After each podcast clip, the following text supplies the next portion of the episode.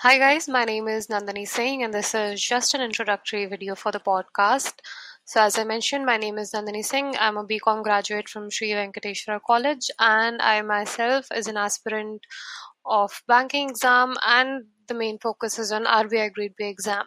So I've started to, I've decided to start this podcast for banking aspirants and uh, for more who will be helped through this so we will cover each and every news on day-to-day basis.